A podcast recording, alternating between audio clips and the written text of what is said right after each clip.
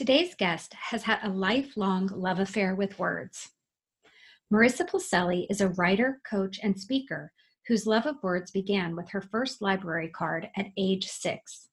The founder and CEO of WordTree and creator of the HeartSmart writing method, Marissa draws on 18 years of teaching experience, 10 years guiding student journalists, five years in the corporate world, and a lifelong love affair with words to empower people to claim their voice. She specializes in developing authentic one sheets, resumes, and LinkedIn profiles, and connecting people with the power of words in workshops, speaking engagements, and her online mini series, The Power of Women Using Their Voices. I am so excited to share Marissa with you and tune in for some excellent advice on not only resume writing, but how to use LinkedIn as a powerful tool to get recognized and grow a business.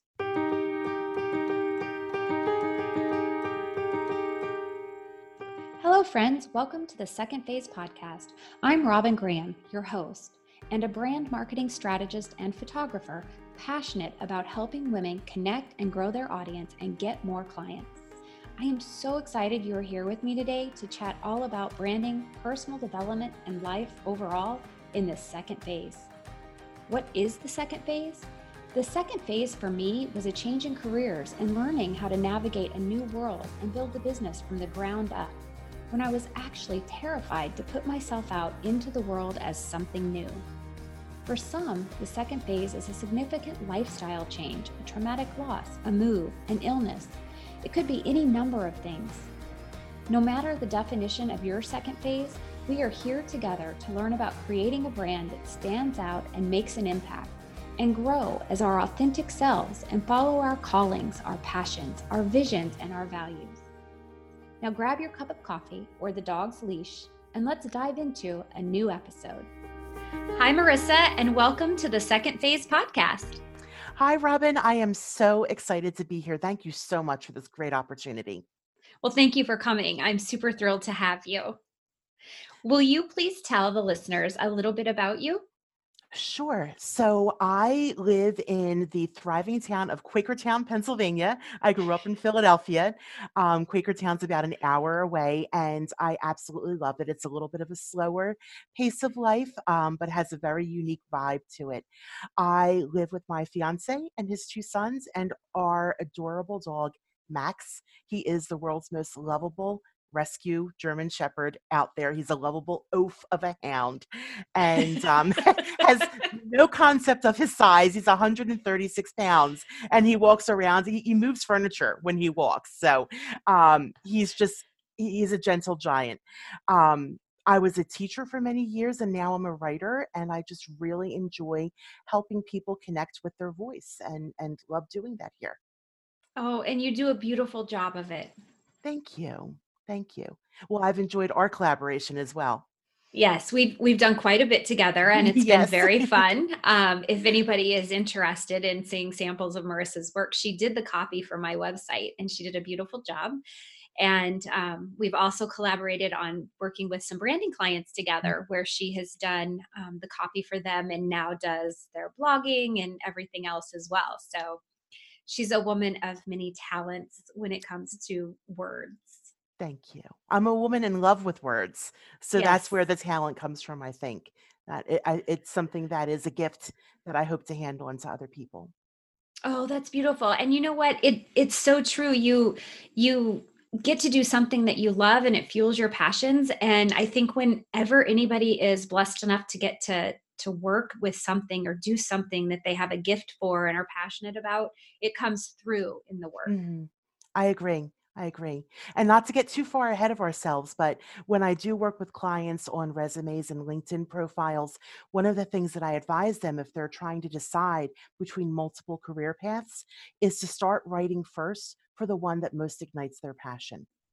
So I think that people see that authenticity, they see mm-hmm. that excitement, and it comes through on the page, and you feel more confident when you're presenting yourself, when you're talking about something that you love. So, yes, authenticity is where it's at, doing what you love. Yeah, 100%. I agree. So tell us, Marissa, about your first phase. I know you were a teacher. I was. So I had no clue what I wanted to be when I grew up. I was not one of those kids who said, you know, I want to be an astronaut or a ball- ballerina or anything like that. I just thought, you know, I want to travel and be happy. So I guess independently wealthy is what I was aiming for there. But, um, you know, I went to college and I studied um, literature and um, philosophy and theology and Latin and German and anything that made me happy that was not at all practical in, the in the in the wider market. Um, and after college, I sort of had this idea. I grew up with this idea, which I attribute to my father, who was um, in the Peace Corps for two years. He had been to India. He spent two years in India in the Peace Corps um, from 1966 to 68. I grew up with this idea that before you settle in and you start paying your bills, you go out into the wide world and you give something back. So, not knowing what I wanted to do, I signed up for a program that it was uh, it was really missionary work. It trains Catholics. I went to a Catholic university.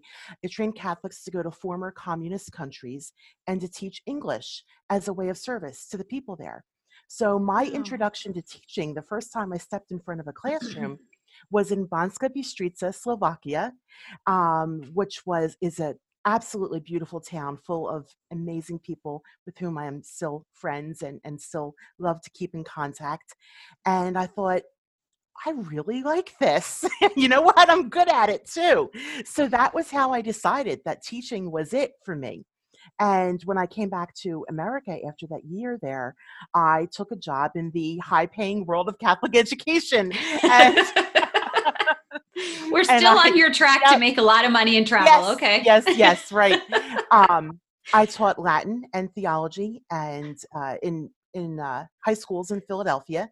And for 10 years, I worked with student journalists, helping them to bring our school newspaper from something that was literally mimeographed in someone's basement. Um, back in the days when there were still mimeographs, uh, to a 16 to 24 page paper that was internationally awarded.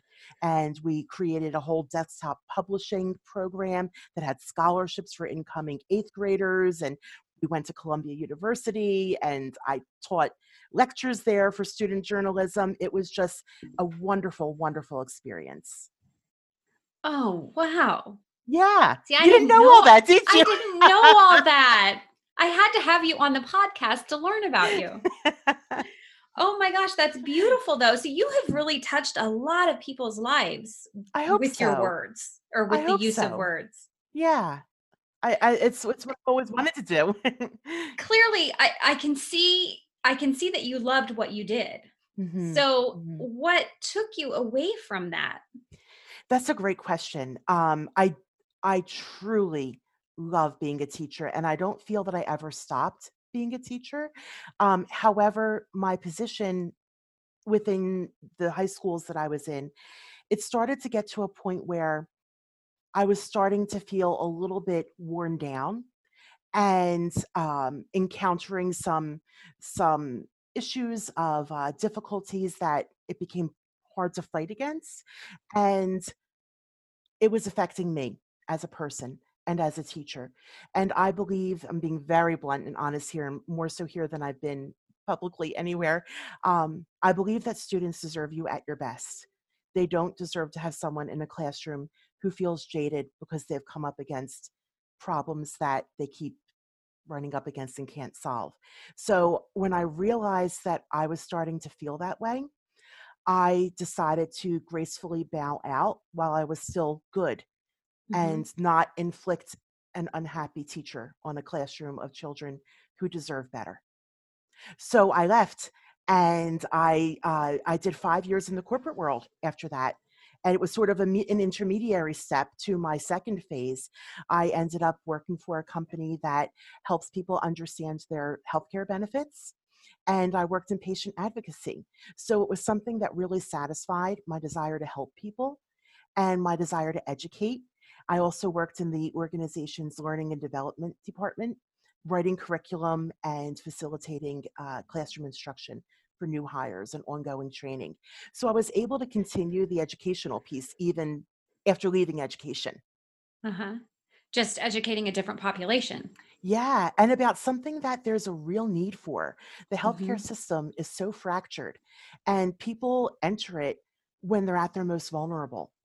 So there's such a need for someone with not just knowledge, but with compassion to break terms down into layman's terms and come up alongside somebody and say, I'm so sorry, this is what you're going through. Let me help you. Let me help you understand how many physical therapy visits you can get to maximize your benefits. Let me call this doctor for you and see what we can do about this bill. Maybe set you up on a payment plan so it's affordable to you. Those were things that I was able to do for people who really needed help. And I am very grateful for that opportunity. Oh yeah, it, there's such a need for that. You know, Mhm, having I think anytime you have older parents or grandparents or mhm, even siblings who have gone had to go through the health system because of of a serious disease or you know some type of life change and they don't mhm, understand the benefits that are there. They and they don't understand mhm. what what really they have rights to and what they've been paying for. And then when they're just told no they don't know they can actually fight for that or or how to even approach it. So i think that is Right. huge. That's a really really great opportunity to be able to serve people that way It was, and I feel very honored that I was able to do that, and it was a great intermediary step for me from teaching in the classroom to what eventually became my second phase, which is? Which is ta-da, which is writing and speaking and helping people connect with their voice. So, what I eventually began to feel, and I'm someone who really tries to stay in touch with um, my own intuition and my own inner guidance. So, I knew when it was time to leave education as a profession. And I began to know when it was time to leave the intermediary job as well, because I was feeling more and more pulled towards what I had been doing unofficially for most of my life, which was helping people write and writing for them. And I have been doing that throughout my job as a teacher, helping students with resumes, helping them with college applications, helping colleagues with applications for grants, um, writing curriculum. These were all things that I had been doing as LinkedIn came on the scene. I was working with that as well. In the company where I worked in healthcare, I was doing that for colleagues also. So these were all things that were happening.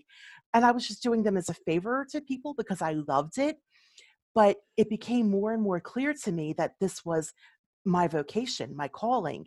And so I started to do it part time. I founded my company, WordTree, and I began working part time. And it grew to a point where um, it became very obvious that I could no longer grow it and still continue to work part time. I had to make a choice. And so on one fateful April morning, I, I went in and I thanked my employer and you know gave my notice and went full time on my own and it's been the entrepreneur's life since then. And when was that marissa? That was 4 years ago. 4 years ago. Mhm mhm yeah and it's it's it's funny you know as an entrepreneur you're, you're flying by the seat of your pants sometimes but at least it's your own pants you know so so when they're on fire, you only have yourself to put out. right you're only smacking yourself that is so true.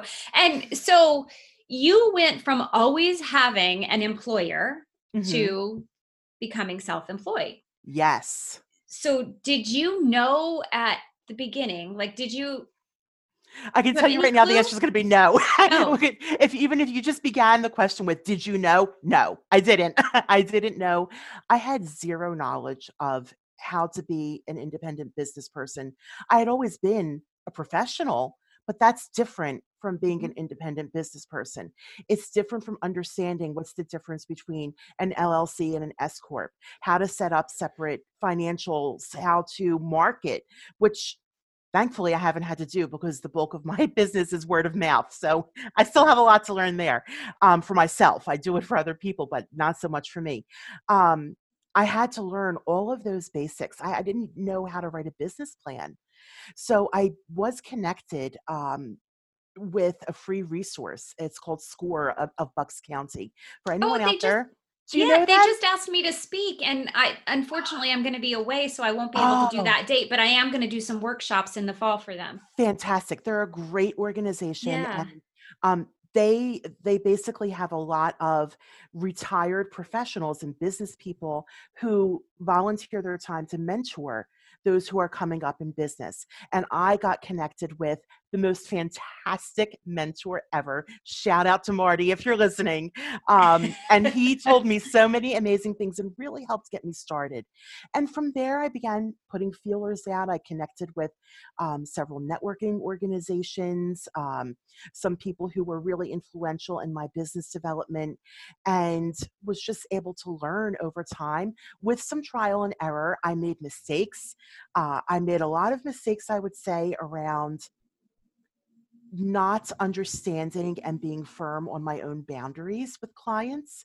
So in the beginning, I gave a lot away, and I think unwittingly people can take advantage. I don't mean that there was any malice there, but people will use what is offered to them. And when you don't put a limit on what you offer, people will use and and you can burn yourself out that way so that was a huge lesson that i had to learn was that i can be more effective and more generous with people if i also create my own boundaries and respect my own time and, and talents by appropriately pricing and putting limits on you know the lengths of consultations. They can't go for four hours and be the same price as something that's one hour. And that was Mhm. something i didn't understand at the beginning. So all of that was new to me and all of that was trial and error. And four years down the road i still have a lot to learn about it but i'm in a much much better place You know, it's interesting that you say that because I I think that we all go through that as entrepreneurs because we're desperate for that business. Mm, We want to make this work. We want to be successful. So we give and give and give, which yeah I am all for giving free information. And Mhm. I think there's a platform for that, the blog and email newsletters and social media posts and things like that. But when it comes to our time to spend with someone Mm, and have them actually, you know, dig deep into our knowledge base you know they pick our brains um, yes to do that for free over and over and over and and have those hours spent for free when those hours could have been spent with someone else that was paying you and it's Mhm. it's it's a learning curve It is. And it's something that I think really does require you to stay in touch with your own inner compass because I do always want to be, I do always want to have the freedom to help someone who maybe doesn't have the resources. I want that freedom, but I don't want that to be the norm because that will not produce a happy Marissa. and you want me to be happy because I'll be a better writer for you if I am well rested and have had a meal that day and you know I'm not feeling like a hamster on on a wheel you know it, it- you'll get a better result when you also invest in the person that you're working with so yes there is that freedom and in fact i, I did a project for someone this past weekend that there was a lot of um, a lot of leeway there as hmm far as what was given but that was my choice hmm it wasn't it's what I didn't feel obligated and I didn't feel like that's what I have to do all the time. That was a single case and it was my choice. Well i think it's when it's your choice you're not feeling taken advantage of Yeah. it's Mhm. when you feel taken advantage of that you start to feel a little bit of resentment and then when you True. start to feel that resentment that almost turns into anger and frustration and then it's like a vicious cycle because you can't get that Mm. positive energy and passion back That is so important. That's such an important point for I believe anyone to understand from both angles, from the perspective of an entrepreneur and from the perspective of a client. The energy between you and your collaborator is vital. And if there is a lack of trust or a lack of respect, then the product, the end result is not going to be as good as if that energy had been positive and mutually uh, respectful. yeah i agree 100% and I think that crosses over on so many aspects of life but especially when you're an entrepreneur and you're you're trying to make this business work for yourself you have to keep that positive energy and Mhm. get rid of all negative Yeah, I I learned how to fire clients. I've I've only had to do it maybe 3 times, but I have done it and gently and kindly and in keeping with my mannerism, but there are circumstances where you have to learn that not everyone is the right fit for you and that's okay. Doesn't mean that they're Mhm. not the right fit for another person. That's right. And I think we it's important that you that everyone recognizes that because we all have our own unique gifts and talents. Mhm. But that lends us to work with certain people. And we have certain people that are our people. The other copywriters or the other photographers have their people. Right. And the way we communicate what we do and how we do it and and everything is how we connect with the ones that are really our people that we are meant to be working with. Which is why I don't believe in competition. I don't consider Yes. anyone my competition. Yeah. I have many copywriters, many other writers who are friends, and I promote them. It doesn't bother me if someone offers a service that is on paper this similar to mine. Maybe someone else does resume writing or LinkedIn development or consults with speakers on their scripts. I'm sure there are many people who do this. Good luck. God bless you. I wish you success. It doesn't bother me and it doesn't threaten me because their way of doing it will not be my way. And the people who are meant to work with me will. And it, there's Mhm. enough out there for everybody. Yes, 100%. I Mm. couldn't agree more. And it there's no reason to allow that negative energy of competition and comparison and judgment Mhm. into your business because or into your life period, but Mm. especially into your business when it's just going to drag you down and then you're not going to be as Mm. successful because you can't be effective. Yeah. Look, I want to be happy and I want to offer people the best that I can offer them. And that does not allow a place for comparison or negativity. So that's just where I stand. Yeah, I love that. You keep standing, girl. Yeah. yes. The world post COVID is going to be quite a bit different than the world pre COVID. This applies to entrepreneurship and small business owners alike. You might be thinking that your brand is great and you don't need branding help. And if so, congrats. But the reality is that post COVID, there are going to be a lot more people starting businesses, side gigs, and people jumping into entrepreneurship. Many people have lost their jobs and are trying to figure out how they can earn an income using the skill sets that they already have. Chances are you're going to see an influx of businesses launching in your area of expertise in the next few months. So, how are you going to ensure your brand stands out and people hire you instead of someone else? I am here to help you answer that question. I am so excited to share that I am offering a free brand marketing masterclass the three day post COVID brand intensive. The dates for the course are Monday, June 1st, Tuesday, June 2nd, and Wednesday, June 3rd at 12 p.m. Eastern Time, all three days. The masterclass is for you if you want to start a side gig to supplement your income post COVID, you want to take your hobby or passion into a business, you were laid off from your nine to five and want to explore entrepreneurship, you want to rebrand your business but aren't sure where to begin or the steps to take. You want to stand out from all the other businesses starting up post COVID. Or you want to find clarity and purpose for turning your hobby or passion into a business. We are going to cover so much in these three sessions. You'll have so much clarity and have an action plan blueprint for your brand strategy. The free intensive will change the course of your business. So, to join, be sure to join the Brand Marketing Insider Facebook group. That's my private Facebook group so that you don't miss the event. The event is going to be live in the Brand Marketing Insider Facebook group. And I'll be announcing the registration in the group. So please head on over to www.facebook.com forward slash groups forward slash the brand marketing insider. Or just go to Facebook and do a search for the brand marketing insider, and the group will come up. But I really, really hope that I see a lot of you in the masterclass because it is going to be amazing. I am going to drop so many valuable tips and strategies for marketing your brand and building a brand that you don't want to miss it. So I will see you in the Brand Marketing Insider. I want to know from you like, when is it time to hire someone to write your resume versus continuing to try to do this yourself, but not land the jobs you want to land? Well, that's you've kind of summarized it there. How effective do you want to be? You know, resumes are not what they were 5 years ago, 10 years ago, 15 years ago. They are changing all the time.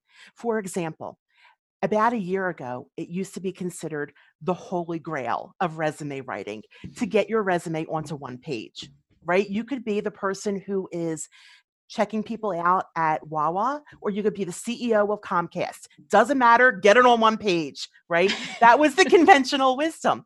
That is totally different now. Now it's expected for people to go onto two pages, even if they have less job experience, for two reasons. Reason number one is that modern resumes don't focus on a list of your job descriptions and, and your duties.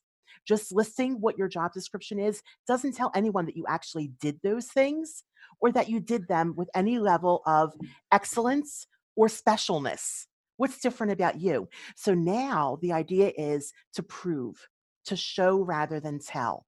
So it's not enough to say, great communicator.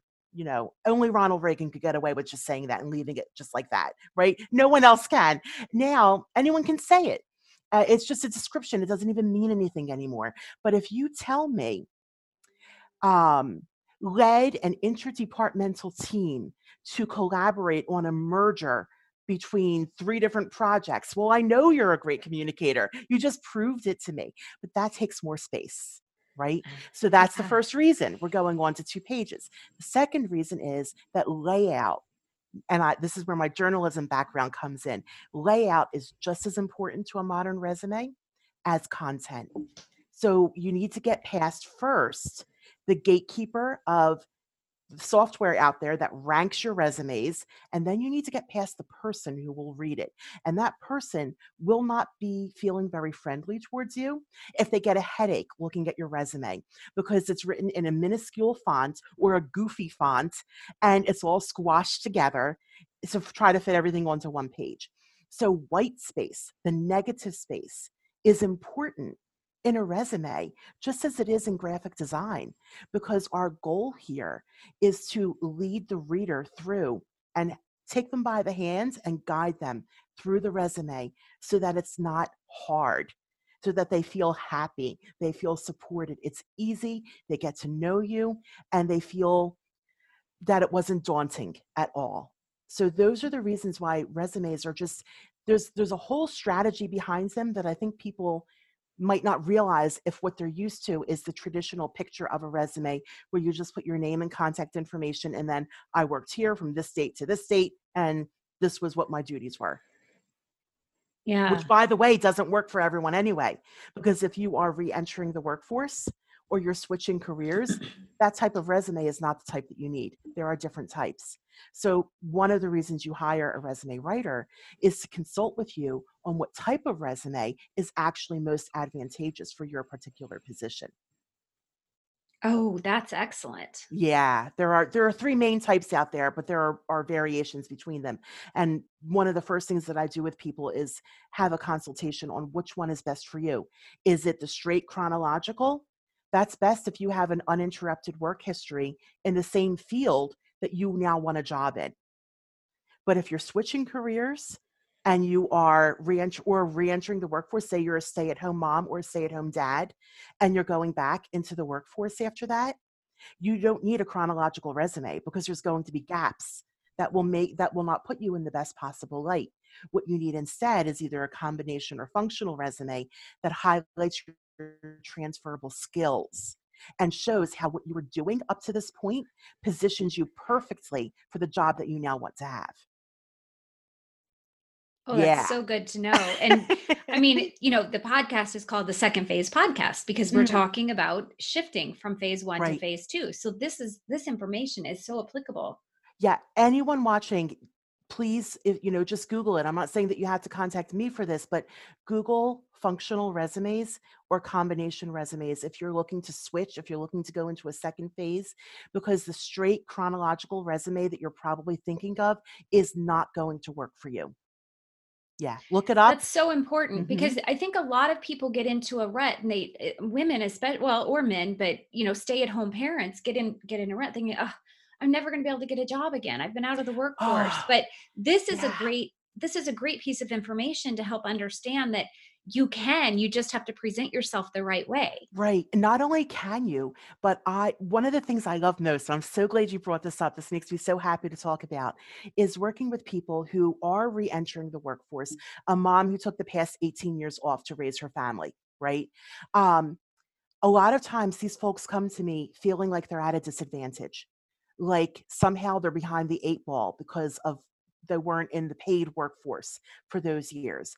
And what I love doing is showing them that they are actually in a position of power because just just because what you were doing wasn't paid or official it doesn't mean that it doesn't have value and that it can't be presented and framed and organized in a way that shows that you are perfectly suited for what the prospective employer might be looking for. So I help people transform that feeling of overwhelm and, oh gosh, could, can, you know, am I going to be seen unfavorably compared to someone else into one of confidence and empowerment. And that's the attitude that you go into with an interview when you get called because you do have a lot to offer. Oh gosh, I love that. This is very empowering. Yeah, it's meant to be. That's what words do. That's what words do. That's why I really believe that words are um and I know this is something that we've talked about Robin. I don't think I don't like to think of words as tools. I don't like to think of words as something that you have a toolkit and you open it when you need them. Okay, time to write a resume. Let me open up my toolbox, pull out the wrench. Oh, here's the resume. That's a very utilitarian approach to words. And the approach that I take and the approach that I like to encourage others to take is to form a friendship with words, to have a relationship so that you're not just having to call on them when you need them, you have an ongoing rapport. And when you do need them, they come to you more readily, and you're already in a partnership and you can stand side by side to accomplish a common goal. So I really believe that the way that we relate to words, the way that we use them, the respect that we give them, the frequency with which we interact with them will affect our ability to produce beautifully crafted writing. Well, you just said that so eloquently that I have no doubt that you could make my resume absolutely stunning. Why, thank you. I my relationship with words is a long-standing one. It started when I was 6 years old. I got my first library card. It was a magical moment and it's forever emblazoned on my memory and it's just gone on since and it's really a love affair. Um, it, oh, I'm so glad yeah. you said that because as I was looking at your questionnaire, I wrote the words, she has a love affair with words. It is. It's it's very you know to maybe to be a little bit uh, goofy with the analogy, it's the difference between a love affair, which is a long, nourishing, meaningful relationship, versus utilitarian, which would be like a booty call, like the literary equivalent of a booty call, right? I just want something real quick. Let me just grab what I want. Mildly satisfying, no lasting real results, you know. But if you have an actual relationship where there is love, where there is respect, where there's, I'm in awe of the power of words and their beauty. I, I just think they're beautiful the way my fiance thinks I'm beautiful. You know, it's just, it, it, it is something that lends a whole different tenor and character and caliber to the way that you can then work with words together. Oh, I love that. Okay, so we dove into resumes, which are so, so very important. But something else that is extremely important, especially right now, is LinkedIn. Yes. Because right now, LinkedIn is a platform where people can really take advantage of that space. There's yes. no algorithm. They can make connections uh, with ideal clients, with potential employers. So I would love to have, and you have a phrase that you use to mm-hmm. describe LinkedIn, which I cannot wait for you to share with the listeners because I love it.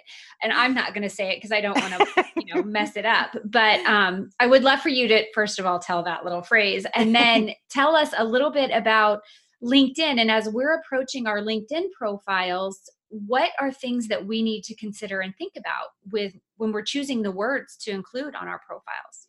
I love this question. I am a LinkedIn evangelist. I absolutely love the platform because it is narrative in nature. So I'm going to get to that phrase in a second, but I want to set it up by saying that the biggest misconception out there is that people think that LinkedIn is just the online repository of their resume.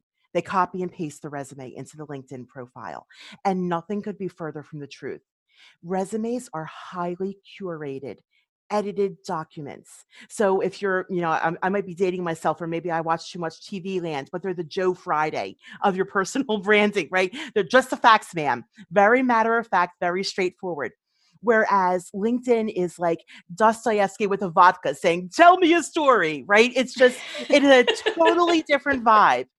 So, the idea behind LinkedIn is that this is where you get to say things that you don't have the space for in your resume, your why, what drives you, what you're passionate about, why you got into whatever your profession is, what you love about it, what makes you proud, what excites you what you learned, all of those things are there is space built in into that into the LinkedIn profile.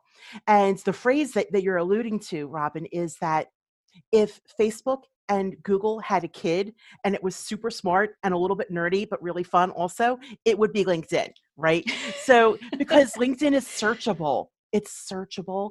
There is a social element to it, but it's not the place where you're going to post, you know, the somewhat questionable pictures from your weekends and you know you're not going to put them there but there is a social aspect however it's also very professional and it is searchable which is why to go to the last part of your question the words that we use matter. And so and there are certain parts of the linkedin profile that are more heavily weighted by linkedin for these searches. So and i'll tell people right now the top four right? It's your headline it's your about mm-hmm. section and it's your job to, it's your job title actually top three those are the most important three um, there's a reason i went into writing and not math um, and your job title so those are the three areas where you want to be most conscious of organically naturally interweaving words that you want to be found in searches for right? So if you're a photographer, if you're a branding expert, as you are, right? You want to be sure to include those words more in those areas than anywhere else. Don't don't do what people say. Um, they call it stuffing, right? If it, you don't want to sound like a bot where you just strung together a list of keywords, it has to be natural. But be aware that there are parts of the LinkedIn profile that LinkedIn looks at more heavily than others when it decides whether they're going to put you as a, a, a search result when people do a search for a branding expert, a photographer, a writer, graphic designer, whatever the case might be. So, what you want to include in your LinkedIn profile, the number one tip that I can give for people is to find the golden thread that connects everything that you do and focus on that. Use that as your anchor for the About section and for all of your job experiences and for your headline. So for me, that is about connecting people with words. And what my what I tried to do in my LinkedIn profile was show how that love for the power of words was in everything I did, even when I wasn't, even when my job wasn't to be a writer even when my mm-hmm. job was to be a teacher, right? So you want to show the cohesion. It wants to be one cohesive story. And LinkedIn gives you the, the ability to do that in a beautiful way. It is, it is a storyteller's dream. LinkedIn is a storyteller's dream. Oh, I love that perspective because I I think a lot of people and a lot of my clients have it just overwhelms them to even think about it and they think about it more as a social media platform and mm-hmm. it's so not that there's so much power there it's not that what i will say though is this um, it is social in the aspect that in order to leverage it to its greatest capacity there is an etiquette that goes with it and part of that etiquette is being active now that doesn't mean spending hours um, and it doesn't mean the same kind of active as you would do on facebook or on Instagram or some of the other platforms that are out there. However, if you never if you never go onto your profile if you never interact with other people your profile will not be as relevant as it could be so the number one tip that i give people on how to leverage a profile once they have a good one in place is to be a mensch Go on and be a good person. Put kindness into the online world. Like people's posts, share them, comment on them, share a good article that you read. Every every month, once a month, I go onto my LinkedIn profile and I do what I call a kindness spree where I go through some contacts and I just pull them up and I think, how can I support this person? Can I endorse them for something? Can I write them a recommendation? Did they just make a post that I can share or comment on? What little boosts can I give them? And sometimes that results in them returning something to me. Sometimes it doesn't. It doesn't really matter.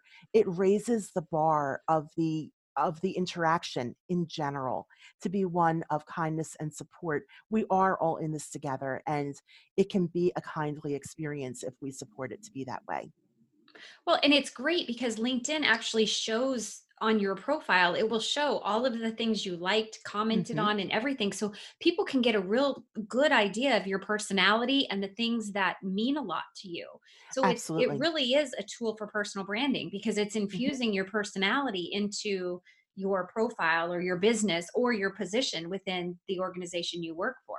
Yes, I think it's the most well rounded and comprehensive platform out there, to be hmm honest with you. I think even more than your website.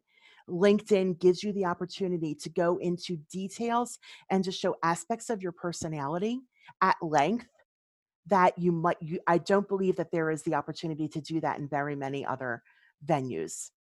Yeah, there's a lot of opportunity and and some things I've even learned from you, like if you're working on a project, you can incorporate that. If you're if you're working on a collaboration, you can incorporate Mm, that. And you also can have a business page that is linked to your mhm, page. So, absolutely. You know, in addition to having a professional headshot for your profile picture, there are a lot of amazing things you can do to get attention to to really prove yourself without proving yourself that you're an Mhm, expert in your area, that you're personable, and that you care about quality and all of those things. mhm, mhm. It's a place to be yourself and to really let the aspects of your personality unfurl in a beautiful way. And yes, that that has a natural attraction to it, as well as a technical attraction because the more active you are, the more LinkedIn says, "Hey, this person is active," you know, they're going to show up in more search results. So there are yeah. definitely strategic there are definitely strategic benefits as well as humanitarian benefits, which brings me to another point that I know that we've talked about, and that is that I believe that you don't have to pick between them. Right? So many times people think, am I going to be strategic and savvy in a business way, or am I going to be authentic and heart centered and true to myself? And I think that there is, I think that's one of the biggest misconceptions out there. It's a false dichotomy, it's a false choice. You don't have to pick. It's not an either or world, it's a both and. And you can be 100% smart and effective and savvy and use best practices and still be yourself. I love to emphasize that with clients, especially with young people. When I work with young people who are having their first resume or creating the foundation of their LinkedIn profile, I coach them to understand this is the place to set the tone. Be yourself. Yes, be smart. Yes, know what goes into writing a good resume. Yes, use all the best practices. But that doesn't mean that you have to give up the core of who you are. And you can have both of those things and you'll be more successful and you'll be happier if you do that. Yeah, I love that. That's a really, really good recommendation. Own all of those gifts Mhm. and just Yes. present them collectively. Mhm. Yeah. Absolutely. Okay, so I wanna just really quickly because our our time is is running out, but Oh I my really goodness quickly gracious. I know, right? Time flies when you're having fun. Um, I wanna hear a little bit about what you do for speakers. Sure. So for speakers, I help them with their bios, I help them with their one sheets, and I really enjoy having consultations with speakers where they send me their script ahead of time. And it can be at any stage. It can be at the stage where you're just trying to organize or at the stage where you need fine tuning. And then we have a consultation and we go over it together through a Zoom call and uh, have, you know, suggestions. What I enjoy most of all there is helping someone at the end of the the consultation come to the conclusion that wow that's what i wanted to say that's what's in my heart right my job as a coach, as a writer, as someone who helps connect people with words, as a consultant, is to help uncover what's already in you. And yes, I can give suggestions about wording or phrasing, or hey, we need an example here, or hey, we need to work on transitions between your ideas. Here's let's brainstorm some transitions so that it flows more smoothly. Um, yes, all of that comes into play, but the end result should be that the core of your idea comes through and shines. It's more like peeling away than it is adding on. And I love doing that with speakers. Oh, that's awesome. Okay. And then I want to hear a little bit about your HeartSmart method of writing because this is yes. your baby. You you came is. up with this. so this ties back to what we were just talking about. It's based on my belief that we don't have to choose between being smart and using our hearts. So as I've worked with clients, I realize that I have intuitively been working with them in a way that supports both intelligence and effectiveness in, in, sort of a business savvy kind of way, but also supports them looking at what I've given them and saying, that feels like me. You got me. You got my voice. That's the combination that needs to happen. So, what I'm doing is putting into a system what I have been doing intuitively on my own.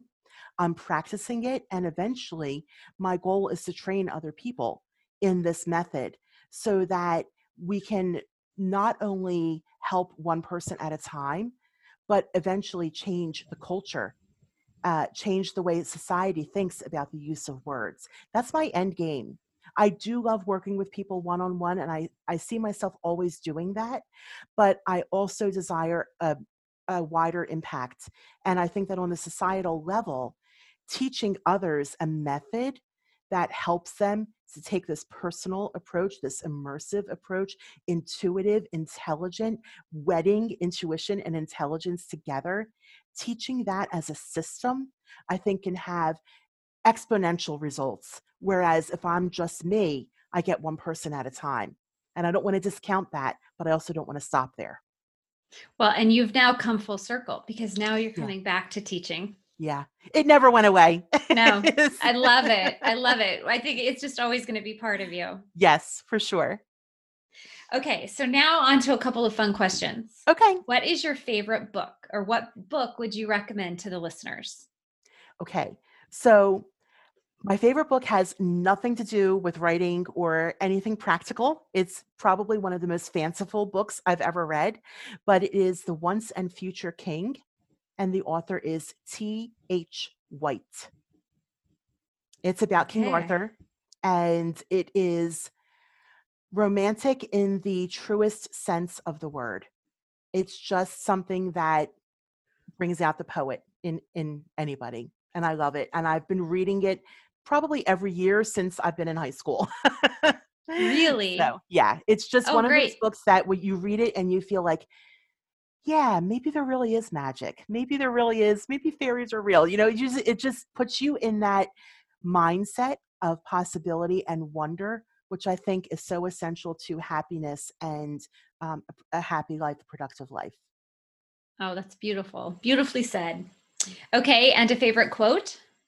So, my favorite quote is a Persian proverb, and it goes like this If you have two loaves of bread, sell one and buy hyacinths. And again, you can you might notice a theme here. so my theme is that beauty and wonder matter just as much as the practical aspects, the quote unquote practical, because to me, they're just as practical. I don't see a dichotomy between or a choice that has to be made between the practical and the beautiful, because I think to be an integrated person and a person who's fully alive, we need both. Our, our bodies are fed by food, our souls are fed by beauty.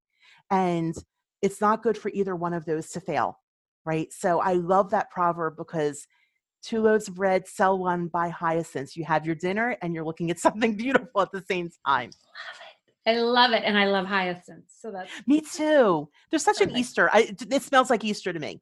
Yeah, oh, yeah, absolutely. Yeah. One, mm-hmm. 100%. Yeah. okay. Now it's your turn. Do you have any questions for me? I do. And my question for you, Robin, is I know that when I work with people, a lot of times they're coming to me from a place of overwhelm, right? Because the writing process can be daunting. They don't know where to start. I imagine that as a branding expert, people come to you oftentimes, maybe not always, but oftentimes with a feeling of overwhelm. Where do I start? Maybe they have limited resources. Eh, what's more important? The headshot, the website, the LinkedIn profile, a one sheet. What how do you step into that space with people and help them to prioritize in a way that gets them the best result and also gives them a sense of clarity in the process and ease in the process, which I know you do because I've seen it. So I want to pick your brain a little bit for free, I guess, about how you do that, how you step into that process with them. So, one thing that has to come into play is what their end goal is and whether or not they are a service provider or they have a product. And what, you know, what is their goal? Is their goal to have a brand that stands out and makes an impact? Is their brand something that they have a product that's going to sell itself? If Mhm. they're a service industry, we really have to prioritize getting them noticed and allowing people to get to know them, like them, and trust them Mhm. people buy pro- do not buy products and products and services per se they buy personalities so as a branding expert my goal is to get their personality out into the world first and to help them understand why that's important so if someone is on a tight budget there are a few things that they absolutely need to have a successful business they may not have to have a complete website fun, you know a, a you know an eight page website or something Mhm. immediately. But they need a place that they own where people can find them and they can have some continuity and some consistency with Mhm. putting content on it and really letting people get to know them there they will ultimately need a logo, want a logo. Having branding colors and a mood board to help design a logo are all very, very important. But Mhm. you have to be the face of your brand before anybody's going to get to know you, like you, and trust you. Mhm. So I always, always, always say if you are on a strict budget, the very first thing you should do is invest in a professional headshot. It doesn't have Mhm. to be a full branding shoot. Um, in fact, I offer a, a free smartphone photography guide so that people can take decent pictures of themselves, or you know, using a tripod and their and their smartphone. Mhm. Um, if they don't have that budget item for a Wow. full What a branding shoot, what a great resource.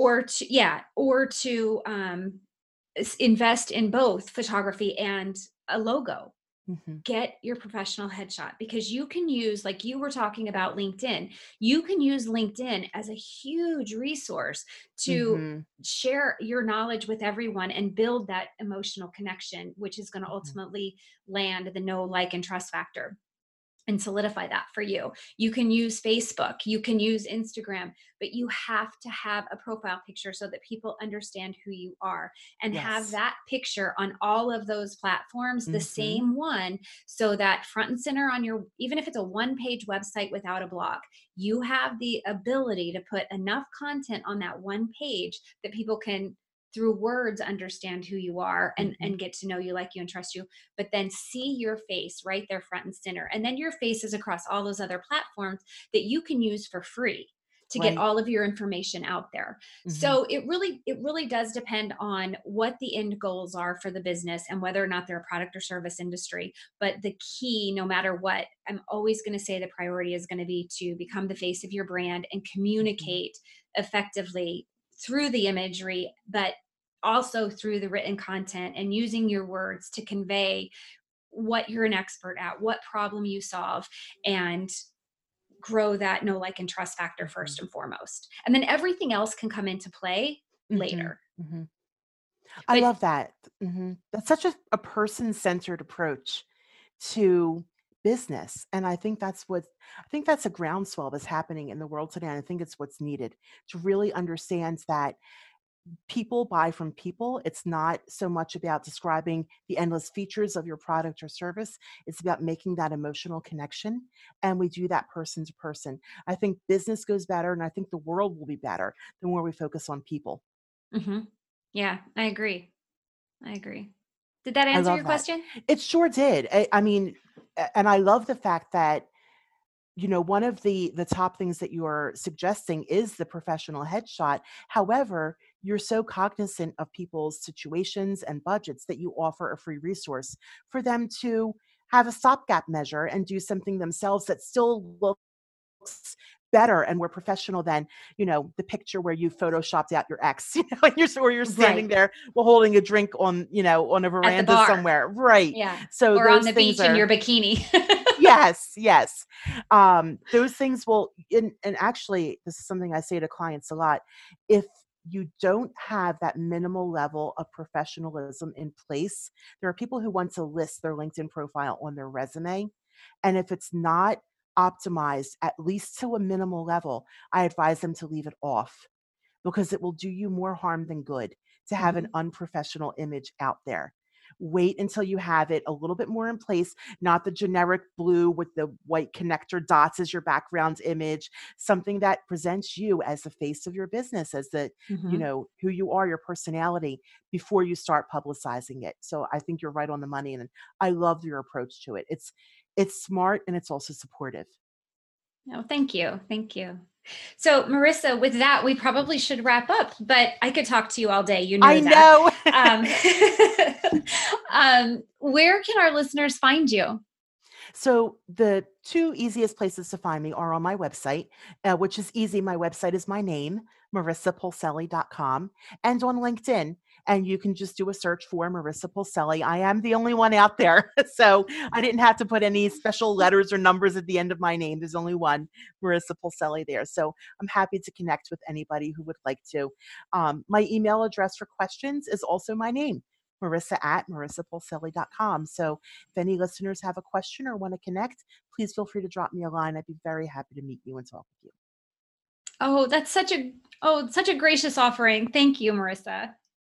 Oh, you're so and welcome. I'm very honored to be here. I I'm such a huge fan of yours and um, just admire you as a, a, human being and a professional. And um, just am very blessed to have you in my life and to be here today. Oh, thank you. I feel so the same about you. You know that. And listeners, she's a doll. Like she's just a gem to have in my life. So um, thank you so much for taking time to be here. I really appreciate it. You're so welcome, Robin. Have a marvelous day. Thank you. And that's a wrap, friends. Thank you so much for listening today. I am grateful to have you here with me. If you enjoyed this episode and found the information helpful, will you please take a moment to subscribe and leave a rating and review? That would mean the world to me. It will also help others find the podcast. I really look forward to getting to know my listeners. Will you please connect with me on Instagram? You can find me at the Robin Graham. You can also find me on Facebook and LinkedIn as Robin Graham. And I invite you to join my private Facebook group, the Brand Marketing Insider. Please spread the word about the Second Phase podcast. Until next time, remember to smile.